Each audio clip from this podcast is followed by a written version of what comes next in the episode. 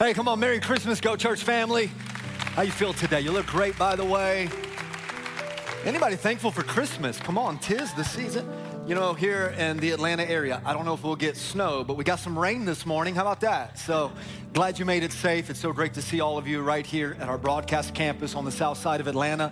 I also want to look in the cameras in the back of the room, say good morning, and God bless you to our West Side Atlanta campus on the amazing property of City of Refuge. We greet all of you. And then also our Montgomery County, Maryland campus 700 miles from here. We say Merry Christmas to you, and then everybody watching online. So, whatever location you're part of, whatever campus you call home here at Go Church, can we put our hands together? Come on, let's greet one another today. Come on, come on, come on. Love it. Hey, how about this? While you're in the, uh, the clapping spirit, let's give some honor and appreciation to all of our military men and women, first responders. Come on. If that's you, would you put your hand up? Let's honor you today. Veterans, active duty. Come on, first respond. Come on, clap a little bit better. Thank you, thank you, thank you, thank you, thank you. Love all of you. We have a lot of great things happening here at Go Church as we close out one calendar year and we enter into a new calendar year. I know you heard a bunch of the exciting upcoming events and the video announcements a moment ago. You can always go on the Go Church app uh, to see all of the activities and events happening at your campus. You can go online. So I don't want to be redundant, but I do want to highlight just a couple of things. Uh, beginning January 1, we're going to kick off our 21 days of prayer and fasting. We call that Deeper 21. And every morning during the 21 days, your campus will come together for a time of devotion and worship and prayer. And so I'm asking you to be a part of the prayer time and the fasting time. And, and, we'll give you more information. But Deeper 21, it's the most important, significant thing we do as a church family to begin the year with prayer and fasting. Can I get an amen there? All right. And then, as you know, we're right in the middle of our annual legacy offering. I'm excited to tell you that God is really blessing this offering. This is a, a, the only special offering that we do all year long. It's the one, one offering where we're asking you to go above and beyond your typical giving. And here's why because every penny that comes in, we're giving it all away. Come on, can you say amen to that? We're giving it 100% what comes in, we're giving it away. We're giving it to our five legacy lanes. So 100% of what you give will go towards local outreach, national missions, world missions, the next generation, and special projects. So as you participate, in the legacy offering, just make sure that you, you memo or highlight your giving towards legacy so that can be accounted. And then on Vision Sunday in February, the first Sunday in February, I'll share with you the grand total of the legacy offering. The three things I want you to do with the legacy offering pray, plan, participate, all right? And we'll come back at, the beginning of the year and celebrate what the Lord has done and is doing through the legacy offering. And then the most uh, soonest event, the soonest event that's happening is Christmas Eve. Come on, Christmas Eve, right here at Go Church. I know a lot of you got travel plans, you got family coming in, or you're going to see family. I'm praying for y'all, by the way. Come on, somebody. Love your family, but how many got a little crazy in your family? Come on, got a little crazy. And if you're wondering, who's, who's the crazy person in my family? It's you. Come on now, that's you. But as you get together with your family, you got your traditions, make, make church, make a Christmas Eve gathering a part of those traditions. Even if you travel away, find a good local church on Christmas Eve just to celebrate uh, the birth of Jesus Christ. We've got uh, We've got so many gatherings happening at all of our campuses. And in order to accommodate so many people that will be here, we've got free tickets, all right, at your campus. So on your way out today, make sure you stop by Next Steps. You take as many free tickets as you would like. If you end up not having a ticket, you can still show up. There may not have been room in the end for Jesus, but we'll make room for you here at Go Church. Come on, somebody. So we want you to come and participate, but if you'll take tickets, that will let us see how the crowd is going so we can redirect people to the other gatherings at all of our campuses. So, a lot of things that are happening, all right? I want to pray for you today. I also want to invite you to uh, take some notes. There's a message note card in a seat back that's right near you or in front of you. We're going to do a little mini series here over the next couple Sundays, just talk a little bit about the purpose of Christmas. What is Christmas all about? We always try to do a Christmas teaching or series in the month of December, and I think the Lord has given me a, a very simple, elementary word, but, but a reminder, and that's what we need. What is this season? What is Christmas truly all about? So, as we jump into that together, let's start with prayer. Every head bowed, every eye closed. You pray for me, I'm gonna pray for you. First, though, let's take about 10 seconds and just uh, clear away the distractions and the busyness, all the, the thoughts that are racing through your mind and heart. We got 35 minutes together here. Um, if the Holy Spirit is here, which we know He is, and if you're here, which we know you are, then let's invite Him to do a great work in us. All right, 10 seconds. You align your heart and thoughts with the Lord, invite Him to speak to you, and then after 10 seconds, I'll offer a corporate prayer. Here we go.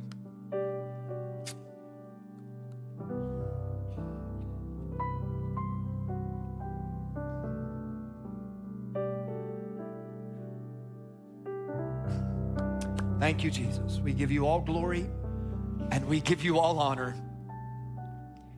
Lord, I thank you for your sweet Holy Spirit. Lord, all day I have just felt your presence here, and I am so grateful. Lord, in everything we do today, I pray that you would receive the highest honor and the highest glory. Nothing that we do as a church family should be with any intention of self promotion or gain. But the Bible says that if we lift you up, you'll draw people to you. And I pray you do that. I know you will. Your word never returns void. Just draw the people to you. Lord, even in the simplicity of this sermon, I pray that people are encouraged. That's a word that you put on my heart in preparation of these next couple of Sundays to encourage your people with good news. So let it be that today. All right, we give you honor and we give you glory and we magnify you, Jesus. There is no name like the name of Jesus. Come on.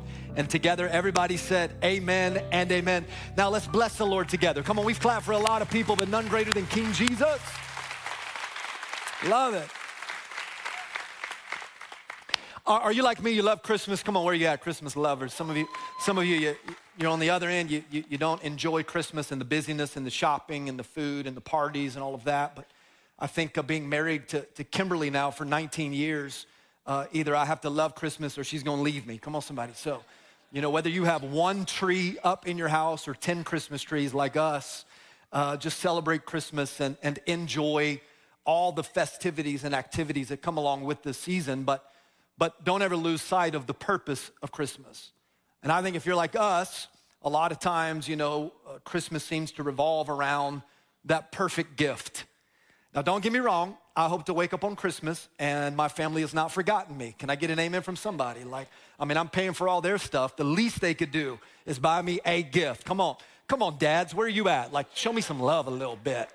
So I, I submitted my Amazon wish list to Kimberly and to my mother in law, Dr. Valerie. And, and my hope is if Kimberly doesn't get it for me, my mother in law will. Come on, so I got backup. But I'll never forget the best Christmas gift I got. I was uh, maybe eight or nine years old. And many of you know this, but I grew up in Tampa, Florida, but, but really I, I didn't get uh, into Tampa until I was a teenager. But those first few years of my life, I lived in Plant City, Florida. My brother's a strawberry farmer. I mean, he's got a couple hundred acres of, of, of strawberries that he farms. And, and I really didn't even grow up in Plant City. I grew up in Dover, which is like the, the country of Plant City.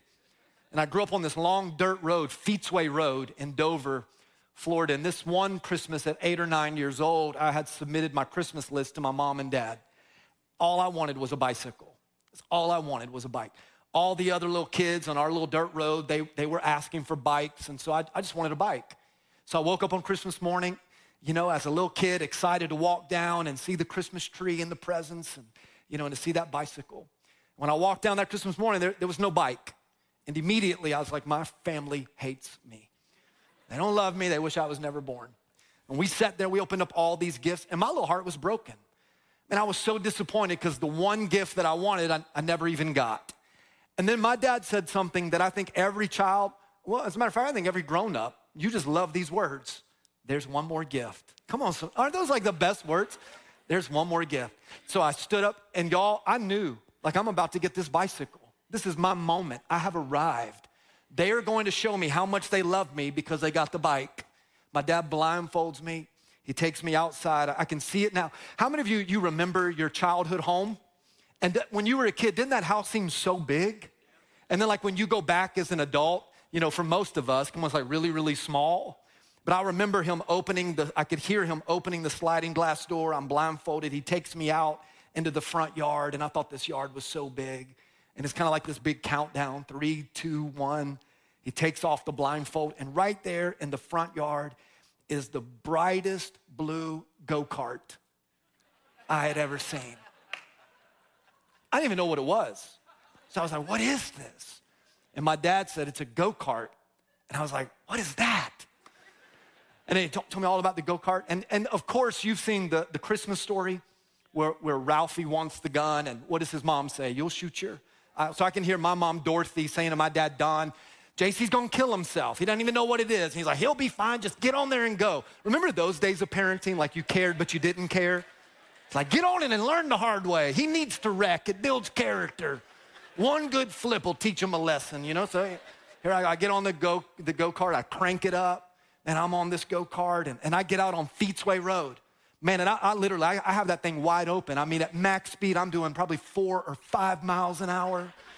And I mean, I'm just, I'm hauling it, y'all. The, the, the dirt is coming up from those tires. And all of a sudden, around the corner, true story, I see a group of four or five boys on Christmas morning riding their, their bicycles. It was so cute. And I'm telling you the truth, man, I think Jesus took the wheel because I had never been on a go kart before, but all of a sudden, man, that thing ramped up. Those boys are coming at me, and I can see their face like, what is that? I mean, I got close to them, they got close to me. I, I hit those brakes, I turned that wheel, and dust just flew up all over them. And I'm sitting here like this, I'm like, sup? you know, I thought I was so cool. They were like, what is that? I was like, you don't know? It's a go kart. Who got you that? My daddy gave it to me. I'll never forget the words of my dad. Uh, and that, that gift really became super special to me because a few years later, uh, he passed away from a heart attack. And so I, I just always remember those words because I said, Dad, I, I asked for a bicycle. And you gave me a go kart. And he said this because you're not like everybody else, you're different. And that Christmas became the best Christmas gift I'd ever been given until I turned 19 and I accepted Jesus as my Lord and Savior. And the encouragement of this message today really is to understand that the best Christmas gift that we will ever be given is far greater than a go kart. It's far greater than whatever whatever's on your Amazon wish list. It's far greater than that new iPhone or that new Apple Watch or those new J's. I know some of you are hoping for a December to remember, and maybe you want a Lexus. Or maybe you're just like me and I'm just hoping we can afford some groceries. Come on, somebody. God's gift, His Son Jesus, salvation, is the greatest Christmas gift that you could ever receive. And there is no earthly gift that could ever compare to this eternal gift. And I'll tell you this much until you accept this gift, Christ as your Lord and Savior, you will always try to find joy and value in the things of this world. And, and, and you know this. This is either your testimony or you know other people like this. So listen to me. Stuff does not make you happy, things do not bring you joy. Now, the irony in all of this is that the gifts and the presents and the, the dancing and the singing, all of that is really a part of the celebration of Christmas. But the best gift is Jesus. Can I get an amen right there? Now, I'm sure there's a lot of different reasons that we could talk about that makes this Christmas gift, salvation and grace and mercy, you know, so special and so unique. But I thought about three that I wanted to just talk to you about for a moment. Uh, the first reason I think this gift is so special is because it, it's the most expensive gift that we'll ever get. Now, again, some of those gifts that are on your list, they're, they're, they're of great value, but this gift is priceless. Jesus gave his life for you. Think about that. It's a priceless gift, but not only is it priceless, but it's also eternal. This is the only gift, the gift of salvation, God's grace, his son, that will last forever. Now, I just told you the story, the, the, the most special Christmas gift I've ever received. And you know where that go kart is today? Probably rusting in a junkyard somewhere. But, but God's gift, his son and salvation, it, it lasts forever. It goes on and on and on. And then thirdly, not, not only is it priceless and eternal, but it's practical. Now, the Bible says you work out your own salvation and, and you can use this gift every single day of your life. It's always interesting how much stress and money and time and attention we put into buying that special someone, that most perfect gift, only for some months or years later for it to be set to the side and for the latest and greatest gadget or thing to replace it. That's not how it works with Jesus. Jesus is the greatest. And, and his love for you, his grace for you, his comfort for you, his strength for you, it never grows old and it never goes out of date. That's a great place to say amen right there. Anybody grateful for the greatest Christmas gift? Come on, it's Jesus. Let me show you this story. Let me show you the Christmas story here in Luke chapter 2. I'll give you verses 8 through 14 uh, today and then next Sunday. And then if you're a, a part of our Christmas Eve gathering, we'll pick up the next few verses on, on Christmas Eve. But I want to show you these few verses here as we unpack uh, Luke's perspective of, of the birth of Jesus. Here's what he writes, beginning in verse number eight. There were shepherds living out in the fields nearby, keeping watch over their flocks at night. Verse 9. An angel of the Lord appeared to them, and the glory of the Lord shone around them, and, and, they, and they were terrified. I think rightly so. I mean, if, if an angel just showed up in front of you, you might be a little bit like, whoa.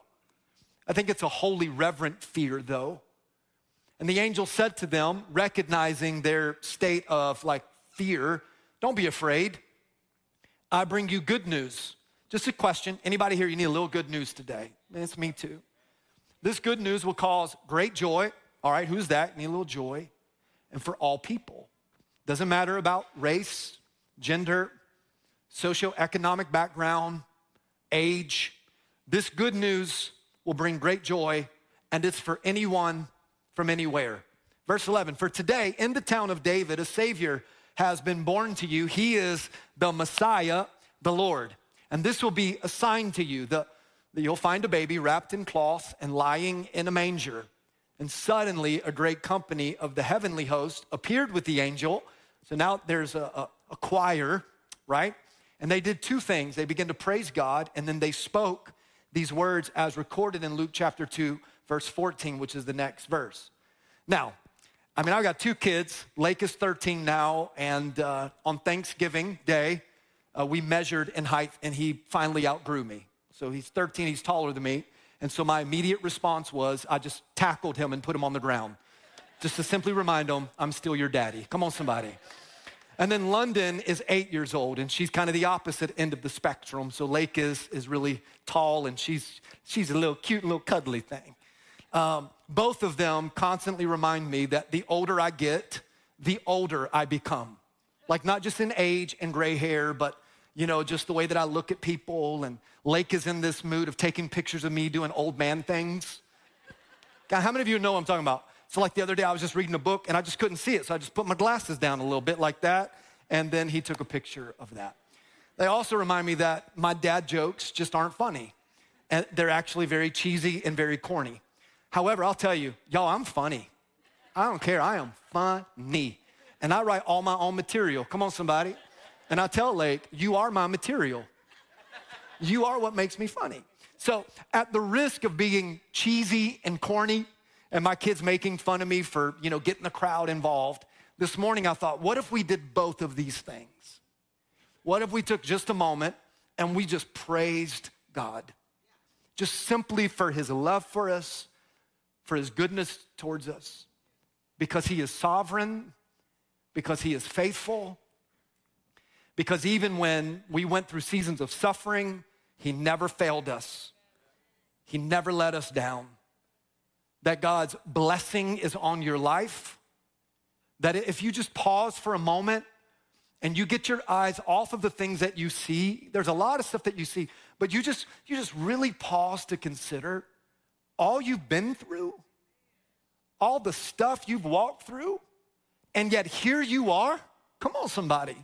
Like I like, I like to tell the devil, you should have killed me while you had a chance. Come on, somebody. Like, but God is so faithful and He is good. And let me tell you, while I don't know all of your stories, I can say this confidently you are blessed.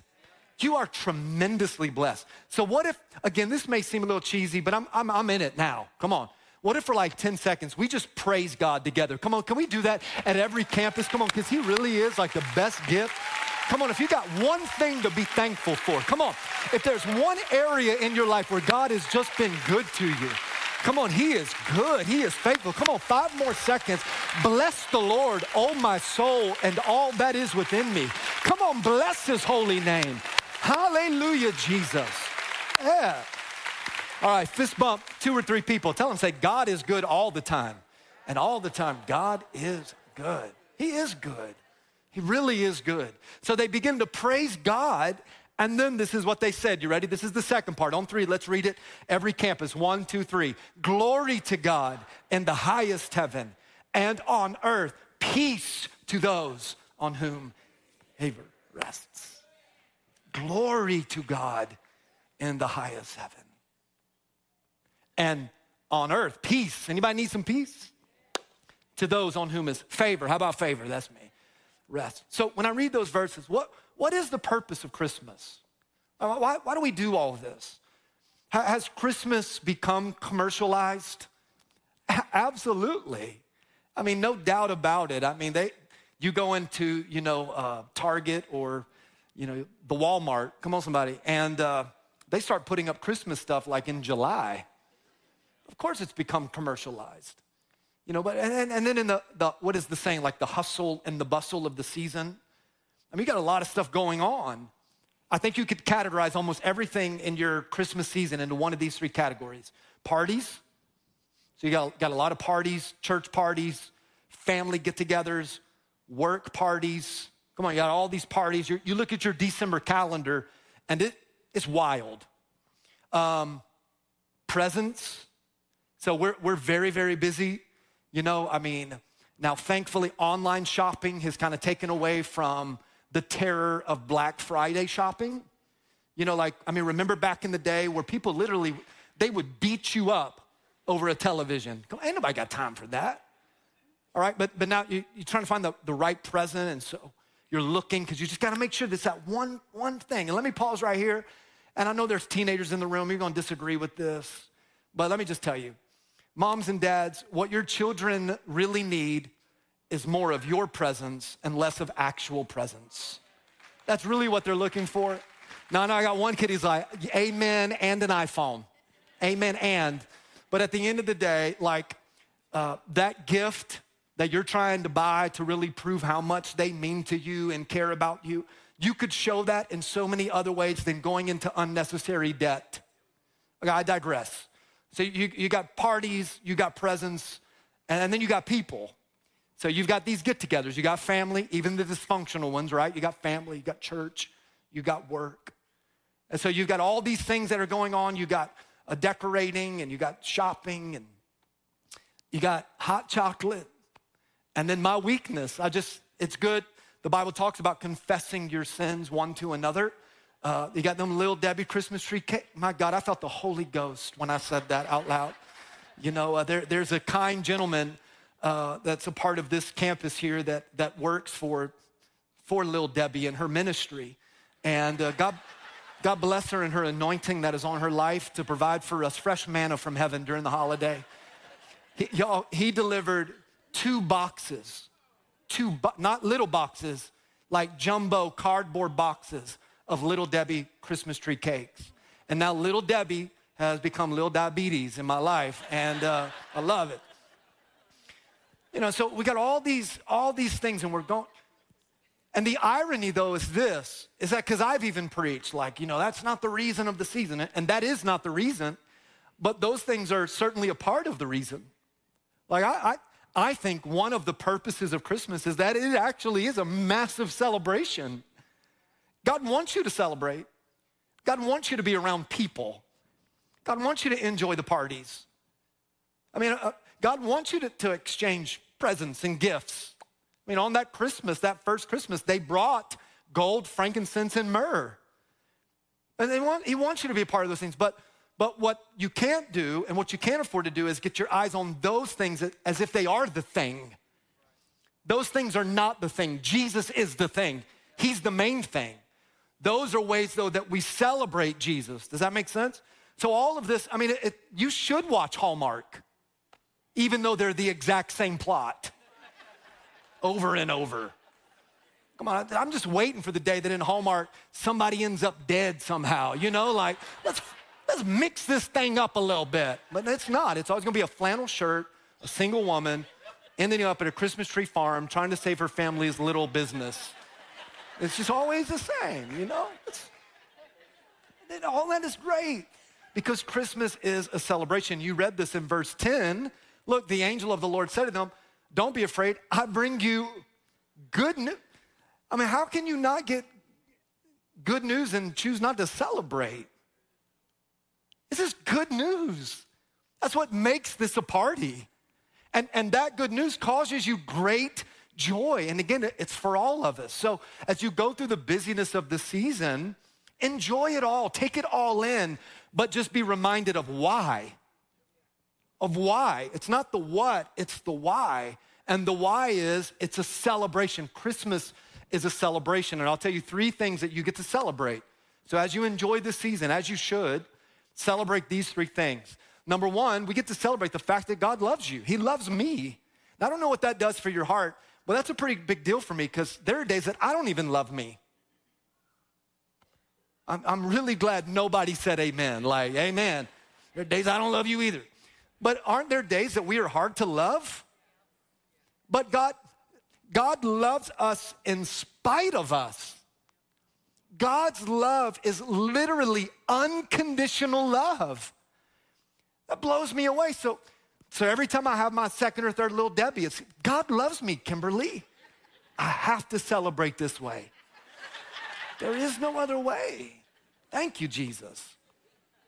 When you read the Bible from Genesis to Revelation, you, you know what we learn? We learn that God is love. And the Bible never one time says that God has love. The Bible says over and over that He is love, that love is His character, that love is His nature. And, and what, what way did He show it? Uh, there's an, I don't know of a, a more perfect scripture to really define or exemplify just how much God loves us. That God, let's make it personal, that God so loved you. He so loved you that he would give his one and only son so that if you would just believe in him, you get eternal, everlasting life. You never perish, but you get eternal life. We get this question a lot in the Big C church, not just at Go Church, but just in church. Why am I alive? What's my purpose? Why am I created? And obviously, we could talk about gifts and talents and future and plans and and and and. But at the end of the day, God created you so He could love you. Ladies and gentlemen, you are an object of God's love, and He created you to love you. Now, someone here, you're already thinking, you have no idea all that I've done in my life. There is no way that God could love me. All of my past, all of my mistakes, all of my mess ups, all of my issues. But how many of you could testify just like I could? If God can love me, God can love anybody. Come on, like if God can choose to love me, and He can love anybody. But here's the good news is this is that God's love for you is not based on what you do or what you don't do. God's love is based on who He is. So this isn't on the screen, but if you're taking notes, write it down this way. Uh, God's love is based on His person, not on your performance. So, so there, there is nothing that you could do to lose God's love, and there's nothing you could do to, to make God love you anymore. God loves you. Um, uh, actually, I'm thankful the Holy Spirit reminded me of this. Romans chapter 8, uh, verse, beginning in verse number 37, the Bible talks about how much, how much God loves us. But in all these things, we are overwhelmingly conquering through him who loved us. For I am convinced that neither death nor life, nor angels, nor principalities, nor things present, nor things to come. I wish somebody would help me preach this word right here. Nor any other created thing will be able to separate us from the love of God, which is in Christ Jesus our Lord. God created you to love you. And listen to me, don't, don't miss this. God loves you on your bad days as much as He loves you on your good days. God loves you when you feel it, and God loves you when you don't feel it. God loves you when you think you deserve it, and God loves you when you realize you don't deserve it. But He loves us and He created us so that He could love us. So, this is why we celebrate Christmas that God would, would send His Son Jesus, the most significant event in the history of the world, that His birth literally ripped our calendar in half, BC to AD, AD to BC. You see that? That He loves us that much, that much. And nothing you could do could ever make Him stop loving you or love you anymore. It reminds me of the little story of, of a boy who grew up in like this little western town years and years and years ago. And he's out riding a horse one day, and, and the horse goes crazy. The horse goes wild, and he's not able to control the horse, and so the horse is just running off. And the little boy is on, on the back of the horse, and he's, he's pulling the reins, trying to control the horse, and bit in mouth. And but the horse is just, and the horse is running towards a cliff. Well, obviously, if they can't get control, the horse will run right off the cliff and the horse and the little boy will die. Well, here comes an old cowboy. Cowboy hat, lasso in hand, jumps on his horse, chases down the runaway horse, lassos the horse, and rescues and saves the boy. Well, some years later, this little boy grows up to be a really bad man. In his life, he's made bad decisions and he has, uh, you know, been a criminal and he gets arrested He's thrown in jail and he's waiting trial. He's gonna go to court where he's gonna stand before a judge. And on his court date, he walks into the courtroom, he stands before the judge. He looks at a judge who is older but looks familiar. Where do I know him from? And then the, that man who was once a boy realizes that judge was that cowboy all those years ago that saved me. So he begins to plead his case. He says, Judge, I don't know if you remember, but I was, I was that little boy I was that little boy on that runaway horse and you came and you saved me. Do you remember? And the judge says, I do remember. And he says, Please, will, will you help me? Like, will you get me out of this? You know? And the judge said these words He says, Son, then I was your savior. Today I am your judge. And listen to me. You don't have to worry about, and we'll talk about this in just a minute. You have to worry about God punishing you and God's out to get you. No, God sent Jesus to save you. Why? Because he loves you. That's why it's a celebration. And then also we get to celebrate because God is with us. And I know, again, this sounds very like cheesy, but Christmas is about presents, but not the ones that we give and buy and exchange. It's about God's presence, His presence with us. I mean, it's, it's in his very name that he is Emmanuel. Matthew chapter 1, verse 23 the virgin will conceive and give birth to a son. They will call him. On the count of three, everybody say his name, Emmanuel. One, two, three, Emmanuel. And what does his name mean? God with us. And then he goes on and, and he says that in my nature, in my character, in my sovereignty, who I am, watch what he says in Hebrews 13, 5. And guess what? I'll never leave you. I'll never abandon you. I, I will be with you. And, and here's what I've learned, not only as, as like a pastor, but personally. So not just like pastorally, but personally. So much of our view of our Heavenly Father is based out of our relationship and view with our earthly dad. A lot of it. So for some of you, it, it, has been a parent that has left you or abandoned you, or maybe even a spouse that you exchange wedding vows and then you ended up in divorce. They walked out. And so, in your mind, you think, yeah, yeah, yeah, other people have made this promise that they never leave me or abandon me, but here I am. But let me tell you, God will never lie. All of his promises are yes and amen. And God will always be there. He will never walk out on you. And even in the times when you feel like you're all by yourself, I need a hundred people who can testify to this truth. Even when you feel like you're alone, God is right there. And He's got His big arms, His Holy Spirit, and He wraps those arms around us and He comforts us in our weakness. And if you grew up in church, or maybe you're from a, a family that's got a really solid faith foundation, you can go back to that childhood home or to your grandparents' home, and somewhere in that house is like the, the poem in a picture frame, Footprints in the Sand. How many of you know that, that poem, like Footprints in the Sand? And every time you went into Granny's house, you use the bathroom, it's like footprints in the sand right above the commode is just staring at you. And that, that poem is simply this that, you know, the, the, the writer talks about walking along the, the, the shore of a beach and noticing that there are two sets of footprints. One being yours and then the other being God's. And then and then times come, storms come, the waves come, and then you look back, there's only one set of footprints, and we've all done this. God, why, why in those difficult times did you leave me? Why did I walk alone? Well, the poem goes on to say, which backs up exactly what scripture reveals and teaches that in those difficult times, God didn't leave you, God didn't abandon you. God picked your tail up. Come on, I don't think the poem said it that way.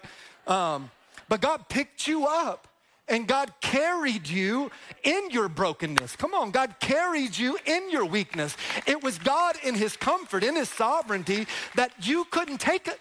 You couldn't take another step. Yet God picked you up and took the steps for you. He's worthy of praise. Come on. And watch this. And it seems like during Christmas, like from Thanksgiving to the new year, the enemy is working overtime. like working double time to increase your anxiety, increase your fear, to increase your stress, to increase worry. Man, I mean, this is like factual, statistically. I'm not making this up. In the holiday season, depression skyrockets, anxiety skyrockets, suicide skyrockets. I'm gonna, pause right here. I, I, don't know if I'll do this all day, but I feel led to do it in this moment. If you're here today and you feel suicidal, listen to me. You, you will not die, you will live. God loves you unconditionally, and God is with you, and God sees you right where you are. And you mean a whole lot to people. But even more than you mean to people, you mean a lot to God. Look at me. Don't you take your life. Don't you take your life. You get the help that you need, you get the counsel you need, you get the comfort that you need, but you will, I prophetically speak this, you will not die, you will live. Come on, you will live. It's the primary objective of the enemy, though. The enemy wants, what's the, what's the goal of the devil? Steal, kill, destroy. And it's like in this season, all of it is so increased. People are having panic attacks and they're so worried and fearful. And yet God just simply says, I'm with you. You, you can carry that, but you don't have to carry that. 1 Peter 5 7, cast all your cares on him because he cares for you. And listen, I wish it was just as simple as you don't have to carry it, give it to God, but you don't have to carry it. You can give it to God. And I see people so afraid and frantic. And you, you know what you do? And I'm saying this generally, but you know what we do? Uh, we mask our fear and anxiety and panic in all of the extracurriculars of Christmas to try to hide that pain or to try to hide that fear. Do you know in the Bible, from Genesis to Revelation, there are 365 phrases that say, Fear not. How many days are in the year? 365. Come on, Noonan, let's go. 365 days, 365 fear not phrases. There is one fear not for every single day of your year. Come on. You don't have to be afraid. And here's what I've learned because Emmanuel, God is with me, that when God is near, he removes all my fear. I don't have to be fearful, I don't have to be afraid. And listen, this is why my own personal story, my own place of victory, I get to celebrate because God has brought me a mighty long way. Anybody with me on that? I got, I got a way to go, but He's brought me a long way from where I've been. And so I celebrate because God loves me, but God is also with me. And then the third one is this Are you being encouraged? I just want to encourage you today. It's good news, great joy for all people. God loves me, God is with me. And watch this God is for me. I told you a moment ago, a lot of people view their heavenly father based off of their relationship with their earthly dad. And some of y'all didn't have a great relationship with your dad. Um, I, I want to be guarded and careful here, but perhaps he was very much a disciplinarian, uh, verbally, physically, whatever. And so in your mind, you're like, I mean, if that's how a heavenly father is, I don't want anything to do with that because I dealt with that. So I don't want anything to do with that. But honestly, God, God is not that. I told you the story. Today, He's your Savior. One day He'll judge you, but today is the day of salvation. But a lot of people are afraid to get close to God because they're afraid if I get close to God, He'll punish me, He'll spank me, He'll scold me. If I get close to God, He'll pull out that list of all the things that I've done wrong. Uh, he'll remind me of my past. At the end of the day, though, listen to me, God, God is for you. Do you know who your biggest cheerleader is? It is God. God wants you to win. God wants you to be successful. God wants you to have the victory. God wants you to have joy. God want, do you, do you get that? Like God, God is not out to get you. The devil is out to get you. It's not God, it's the enemy who's, who's causing all of the turmoil and the, the storms. That I hope you understand that. Like Jesus, God didn't send Jesus to scold you, he sent him to save you. He just wants a personal and growing relationship with you. He wants to be Lord. I mean, it's what we, we talked John 3.16. The very next verse is John 3.17. And most of us can memorize John 3.16, but you need to lock in John 3.17 just like John 3.16 because it reveals this very fact. For God so loved the world, he gave his one and only begotten Son, that whosoever would believeth in him would not perish, but have everlasting eternal life. For God did not send his Son into the world to condemn it, but to save it. So, you know what the enemy does though? Every time you mess up, every time I mess up, every time I lose my way or I, I fail to this flesh, right? The enemy immediately starts with guilt and condemnation. Do you know why? Because condemnation separates you from God. So the enemy's, his, his whole goal is I'll just condemn you. I'll, I'll beat you with guilt and I'll make you think that it, it's God so that you're just like, I don't want anything, I don't want anything, I don't want to get scolded, I don't want to be spanked, I don't want to be beat. But at the end of the day, that's not, that's not what the Lord wants. He wants to save you. Uh, the Bible says that it is not the will of the Father that any man would perish, but that all would come to repentance. He wants to save you in His grace and in His mercy.